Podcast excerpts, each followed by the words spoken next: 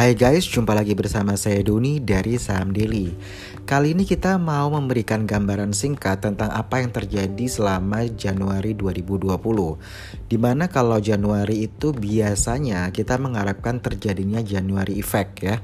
Di mana harga saham di bursa itu naik namun kalau kita lihat semenjak bulan November, Desember hingga pertengahan Januari memang mengalami kenaikan tapi setelah itu di minggu kedua itu uh, lebih cenderung slow down ya dan akhirnya ditutup melemah di uh, akhir Januari 2020 sehingga boleh kita bilang bahwa Januari efek yang kita harapkan terulang terjadi di tahun 2020 itu kurang terasa. Nah, kita perhatikan IHSG ditutup melemah di level 5940 ya di akhir uh, Januari kemarin. Di mana IHSG ini sepanjang Januari bergerak di kisaran level 6348 hingga ke posisi terendahnya di 5940. Tentu bagi newbie maupun uh, trader atau investor pemula merahnya saham ini tentu mengakibatkan kepanikan ya. Tapi kalau yang sudah biasa trading atau investing kisaran 2 sampai 3 tahun mungkin sudah terbiasa ya dengan merahnya bursa dan itu dijadikan peluang untuk key in begitu. Cuma nanti harus dilihat uh, masing-masing sektor saham itu uh, saat yang tepat kapan harus key in ya. Kita lihat beberapa saham yang kemarin rontok ya uh, di Januari itu saya sebutkan beberapa saja, misalkan TPIA, ya ini jatuh 15,4 persen dari harga 1975 ke 8775 lalu BBCA turunnya ini dari 34.375 ke 32.400 ya kisaran 3,10 persen lalu saham Astra ASII ini turun 8,3 persen dari 7.200 ke 6.350-an kalau range harganya kita lihat ya. Dan juga saham-saham seperti BRPT, UNVR, Telkom ya, BBNI, Pegas, Adro dan INTP memang uh, mengalami penurunan ya di bulan Januari 2020. Kalau kita pelajari apa sih eh, faktor-faktor yang menyebabkan IHSG ini melemah? Salah satu di antaranya adalah ketegangan politik antara Amerika dengan Iran. Seperti teman-teman ketahui bahwa Amerika melakukan serangan via drone ya yang menyebabkan tewasnya Jenderal Iran Qasem Soleimani.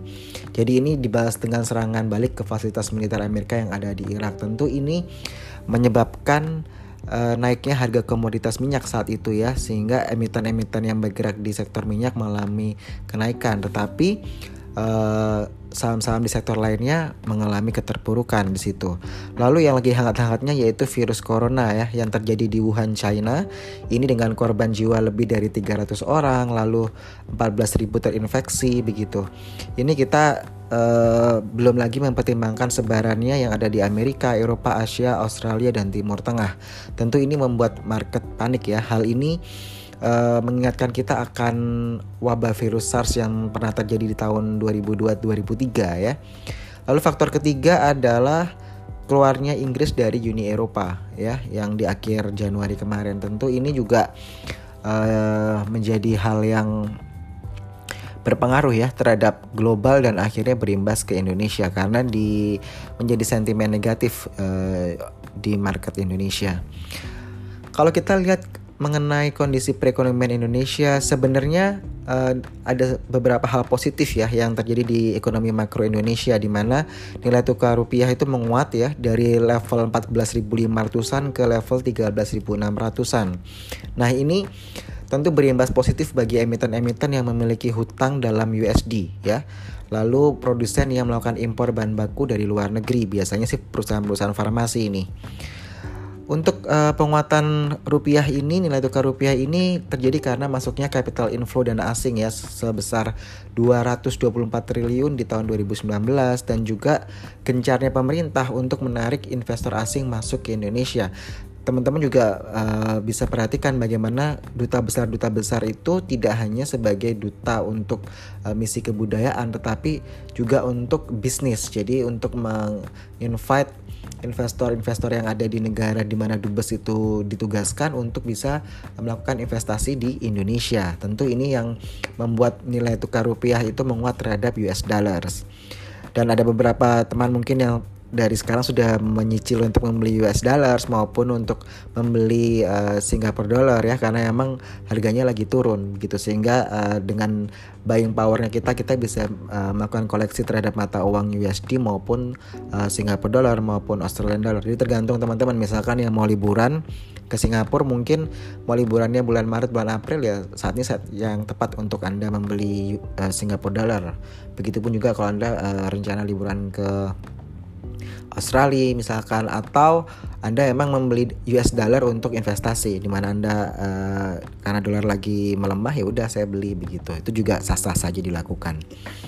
Kita lihat untuk tingkat inflasi di level 2,72 persen ini masih dalam range yang wajar ya di mana inflasi itu yang ditetapkan oleh Bank Indonesia itu di kisaran 2,5 hingga 4,5 persen. Jadi inflasi 2,72 persen itu masih dalam tahap yang wajar.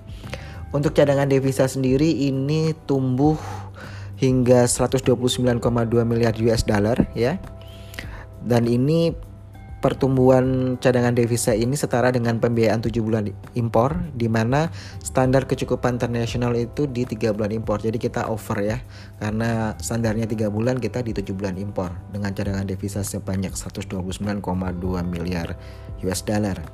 Terkait cadangan devisa ini kita juga melihat diimplementasikannya pemanfaatan biodiesel 30% ya B30 di bulan Desember 2019. Ini memang diharapkan dapat menghemat devisa negara hingga 60 triliun. Ke depannya pemerintah ini menargetkan implementasi B40 di tahun 2020 ini dan implementasi B50 di tahun 2021. Hal ini menarik uh, bagi teman-teman yang investor yang ingin uh, investasi ke emiten-emiten yang bergerak di CPO ya. Jadi tentu dengan uh, dinaikannya uh, presentasi pemanfaatan biodiesel dari B30 ke B40 hingga ke B50 tentu penyerapan CPO yang dihasilkan oleh perusahaan-perusahaan CPO itu akan mengenerate revenue mereka juga ya. Jadi kalau memang CPO ini kan biasa dikonsumsi oleh India begitu ya. Uh, tentu ini berdampak positif buat kita juga kalau dari dalam negeri uh, konsumsinya itu meningkat. Sehingga kita tidak uh, semata-mata kalau oh kalau harga CPO yang di Malaysia itu uh, menurun uh, CPO CPO Indonesia juga menurun harganya dan uh, produsen CPO akan uh, tidak maksimal uh, profitnya. Tapi dengan adanya konsumsi dalam negeri yang cukup tinggi yang terus meningkat, tentu ini juga bisa mengimbangi ya bahwa stok uh, CPO yang berlebihan itu diserap oleh market Indonesia itu sendiri begitu. Jadi kalau untuk investor-investor yang uh, pengen masuk di saham-saham CPO, Anda bisa pelajari ya uh, emiten-emiten CPO mana yang memang uh, CPO-nya dibeli oleh pemerintah terutama oleh PLN ya. Jadi saya pernah bahas ini di episode-episode podcast sebelumnya ya mengenai CPO. Lalu di makro Indonesia kita lihat bahwa neraca dagang Indonesia masih defisit sebesar 28,2 juta US dollar. Nah, terkait uh, pelemahan IHSG ini seharusnya sebagai investor kita nggak harus panik ya uh, dengan touchnya touchdownnya IHSG di 5900-an karena uh, kalau kita lihat historical IHS, IHSG ya memang rentan-rentan kritikalnya di 5700 5800 untuk saat ini ya. Jadi masih 5900 kita masih anggap ini sebagai level yang masih kita bisa toleransi begitu. Tapi uh, Saran saya untuk investor adalah lakukan screening terhadap saham-saham yang memang fundamentalnya bagus dan saat ini sedang mengalami koreksi harga. Jadi harganya melemah tapi bukan karena fundamentalnya. Jadi fundamental tetap bagus. Nah, di saham-saham itulah kita anggap saham-saham bagus ini lagi terdiskon di mana kita bisa memanfaatkan momentum ini untuk key in di situ. Cuman kembali lagi kita harus pelajari teknikalnya ya. Uh, kapan kita harus masuk karena kalau terlalu cepat masuk juga nggak uh, bagus juga gitu. Jadi kita lihat uh, momentumnya juga. Jadi benar-benar diperhatikan di analisa teknikalnya. Uh, kalau kita kembali lagi ke topik tadi ESG ini emang secara keseluruhan sektor saham mengalami penurunan di mana uh, kalau terjadi penurunan secara masif seperti ini kita kembali ke saham-saham defensif ya Dulu saya pernah share juga di podcast ini, saya lupa episode berapa. Teman-teman scroll aja untuk uh, saham defensif. Jadi biasanya saham-saham defensif ini dia uh, cukup tahan banting terhadap resesi begitu ya, terhadap uh, gejolak ekonomi global ya seperti itu. Biasanya sektor consumer goods, perbankan, energi, lalu untuk kayak spare part otomotif itu biasanya tetap menjanjikan ya, dia tetap bertahan. Jadi memang kalau kita perhatikan pelemahan IHSG di sektor consumer goods dan perbankan itu sebenarnya uh, masih bisa kita tolerir ya, tidak terlalu jeblok parah begitu kalau kita lihat ya. Lalu uh, menyambung dari consumer goods kita juga uh, mengamati dari dampak kenaikan cukai rokok ya di mana kenaikan cukai rokok ini rata-rata naik 21% dan harga jual ecerannya naik 35%. Jadi mulai Februari ini 2020 ini uh, menjadi kayak testing benar-benar ya untuk uh, saham-saham yang bergerak di bidang rokok ya karena memang sudah murni diberlakukan dengan kenaikan cukainya rata-rata 21% dan harga jual eceran naik 35%. Tentu ini akan berimbas kepada kinerja dari emiten rokok ya.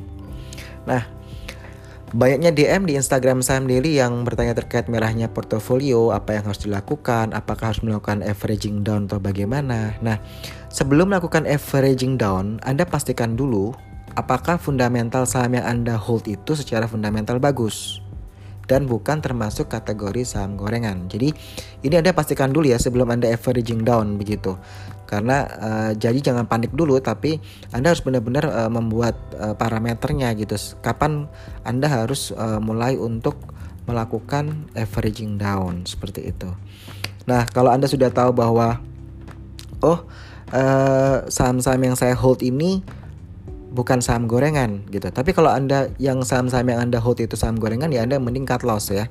Tapi kalau misalkan Anda hold saham-saham yang fundamentalnya bagus dan tidak termasuk kategori saham gorengan, nah Anda tentukan parameternya. Begitu. Jadi di level berapakah Anda harus uh, entry ya di bursa begitu untuk saham tersebut.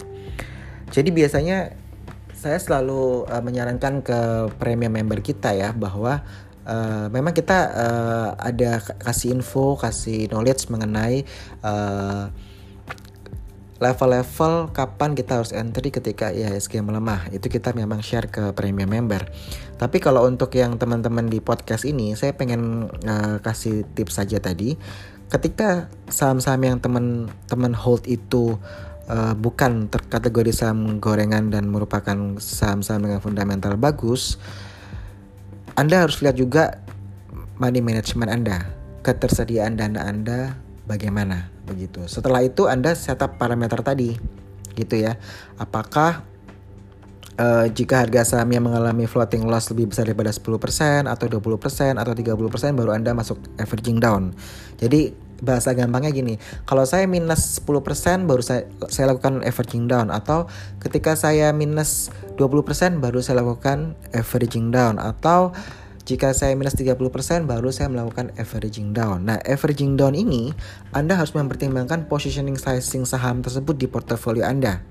Jadi uh, ini penting karena kalau saham-saham dengan sizing yang lebih besar itu artinya Anda melakukan averaging down di saat minusnya makin besar juga. Seperti itu. Jadi jangan terlalu buru-buru Anda melakukan averaging down. Seperti itu. Jadi uh, saya ulangi ya untuk averaging down ini. Sebelum Anda melakukan averaging down, Anda pastikan dulu saham Anda bukan saham gorengan. Oke. Okay? Lalu yang kedua, Anda lihat uang Anda. Jadi money management Anda, ketersediaan dana Anda. Jangan dihabiskan sekaligus untuk aver averaging down ya. Jadi Anda harus tahu step-stepnya. Makanya itu langkah ketiga, kita harus menentukan parameter key-in-nya. Kapan? Begitu. Nah, menentukan parameter key-in ini Anda harus melihat pada uh, sizing positionnya di portofolio Anda. Jadi saham-saham kan saham-saham itu kan kalau Anda portofolio Anda 100%, misalkan Anda 5 saham, berarti kan 20 20 20 20 ada 5 saham. Tapi Anda juga bisa tidak harus 20% setiap saham ya, 5 saham ini. Anda bisa misalkan saham A itu uh, 50%, saham B uh, 10%, 10%, 10%, nah seperti itu. Nah, untuk saham-saham dengan positioning size yang lebih besar, itu Anda parameter key ini Anda juga perbesar. Jadi misalkan saham dengan komposisi 50% Anda mungkin akan masuk itu ketika dia minus 30 atau 40%. Kalau saham itu 10% uh, eh, Anda miliki, nah Anda bisa melakukan float apa uh, melakukan averaging down ketika dia mungkin kisaran 10% atau 15% baru Anda masuk key in. Nah, seperti itu. Itu pun key innya masuknya itu bertahap ya. Jangan semua dana yang Anda masukin Anda hajar gitu karena kita tidak akan pernah tahu sampai sejauh mana IHSG itu akan melemah atau kita tidak akan pernah tahu sampai sejauh mana saham yang Anda hold itu akan melemah gitu. Jadi sehingga uh, averaging down ini harus dilakukan dengan hati-hati ya dengan uh, kita bilang Anda punya uh, framing yang pas di situ begitu. Saya ambil contoh misalkan saham Astra ya, saham Astra ASII ini kita bisa lihat ya bahwa dia uh, dari level berapa ke level berapa penurunannya begitu. Saya coba buka ya. Untuk saham Astra sendiri, Anda masih ingat bahwa saham Astra ini kalau di sepanjang 2019 dia pernah hits di harga 8.475. Sedangkan kemarin ya 31 Januari 2020 dia turun hingga 6.350 gila kan. Jadi penurunan yang seperti ini kalau Anda terlalu cepat melakukan averaging down tentu akan menghabiskan dana Anda. Kecuali Anda di saham Astra ini uh, Astra Internasional ini Anda memang niatnya nabung saham. Nah, jadi uh, Anda harus benar-benar membedakan uh, portofolio Anda ini untuk apa? Apakah Anda uh, untuk investasi murni jangka panjang dengan uh, menabung saham ya, seperti itu atau Anda lebih ke swing trading atau Anda bilang uh, lebih ke day trading. Nah, itu Anda harus hati-hati ya melihatnya di situ. Jadi time frame-nya juga harus Anda paskan. Ini averaging down ini untuk apa begitu. Kalau Anda uh, memegang saham Astra ya dari misalkan tiga tahun yang lalu, Anda tentu ingat tiga tahun yang lalu itu saham Astra pernah mencapai harga 9.150 ya. Jadi kalau sekarang turun hingga ke 6.350 tentu yang pegang saham Astra dari tiga tahun yang lalu juga was-was ya. Tapi karena mereka konsepnya adalah investor, tentu mereka melakukan averaging down tiap bulan. Sehingga uh, saham lotnya itu akan lebih banyak. Dan harga belinya mereka itu averagingnya makin turun. Jadi rata-rata makin turun daripada harga awalnya mereka. Sehingga kalau memang konsepnya membeli saham Astra uh, untuk hingga pensiun di hold untuk hingga pensiun ya nggak masalah. Anda tidak perlu panik.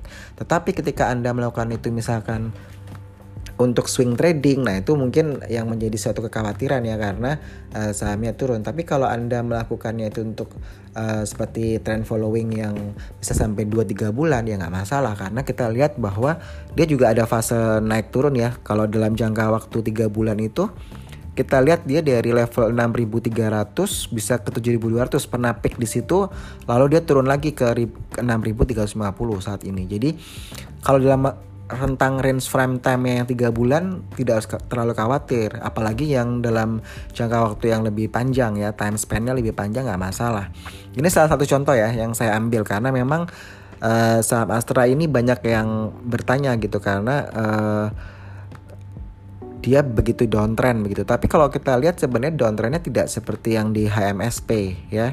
Ini adalah salah satu salah satu dua contoh yang kita kasih di mana kalau HMSP memang dia downnya down banget ya dari satu tahun terakhir ini dari harga 3.900 hingga 1.900 levelnya downtrend dari HMSP. Jadi saya sempat tadi bicara mengenai cukai rokok ya dengan harga uh, jual eceran rokok yang naik 35%. Jadi untuk masing-masing saham itu karakternya berbeda-beda ya. Kita harus benar-benar melakukan analisa fundamental, teknikalnya ketika kita ingin melakukan averaging down. Jadi ini menjawab pertanyaan dari teman-teman yang ada di Instagram Saham Daily yang banyak banget menanyakan dua saham yaitu Astra dan HMSP ya. Jadi semoga tips averaging down tadi itu uh, bisa bermanfaat buat teman-teman. Kalau masih ada yang bingung boleh DM di Instagram Saham Daily kita. Uh, oh ya, satu lagi ini titipan pesannya begini nih.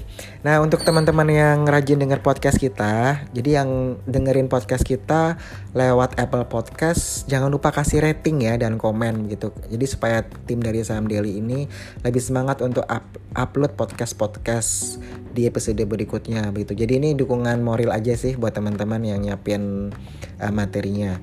Sedangkan untuk teman-teman yang mungkin dengar podcastnya melalui Spotify atau Google Podcast ya nggak masalah sih. Dan Anda tetap bisa kasih masukan di Instagram Saham Daily DM aja. Nanti uh, admin kita akan balas satu-satu begitu. Uh, tapi nggak nggak harus dibalas ya karena kadang-kadang banyak banget ratusan jadi uh, yang kita anggap pertanyaannya atau masukannya uh, lumayan bagus tentu kita reply seperti itu. Jadi karena kan uh, ada prioritas ya kita kalau sibuk banyak banget jadi nggak sempat ngebalasin satu-satu. Kalaupun dibalas mungkin agak lambat ya responnya seperti itu. Tapi jangan lupa yang dengar uh, podcast melalui Apple Podcast untuk kasih rating dan komen ya. Thank you. Saya Doni dari Saham Daily out